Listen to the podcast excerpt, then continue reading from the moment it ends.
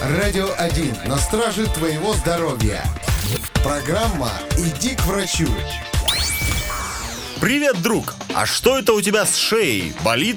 Так это, наверное, потому что ты вчера решил показать удаль молодецкую и перед дамами с разбегу красиво прыгнул в воду. Как выяснилось, если падать в нее с высоты, это может быть больно и неприятно, а еще травмоопасно. Насколько? Вот сейчас все и узнаешь. Прыжки в воду – это тот же вариант беспечного и глупого развлечения, что и ходьба по железнодорожным путям, сбор вишни в соседском саду, пока никого нет дома, и покупка жареных пирожков на рынке. Казалось бы, мелочь, но эта мелочь может привести к серьезным последствиям.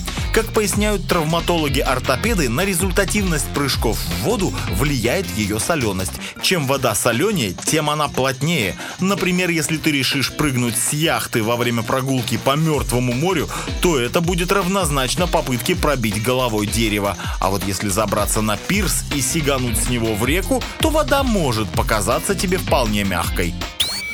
Другое дело, что нырять нужно исключительно солдатиком. В противном случае, особенно если ты это делаешь плашмя или хотя бы немного повернув голову в сторону, можно заработать хлыстовую травму шеи. Точно такое же повреждение происходит, когда в твой автомобиль въезжают сзади и ты бьешься затылком о подголовник. Сам понимаешь, такая травма очень опасная. Поэтому если ты прыгал в воду и теперь у тебя болит шея, то нужно сделать МРТ для исключения серьезных повреждений. А значит, заканчивай красоваться перед дамами и звони врачу.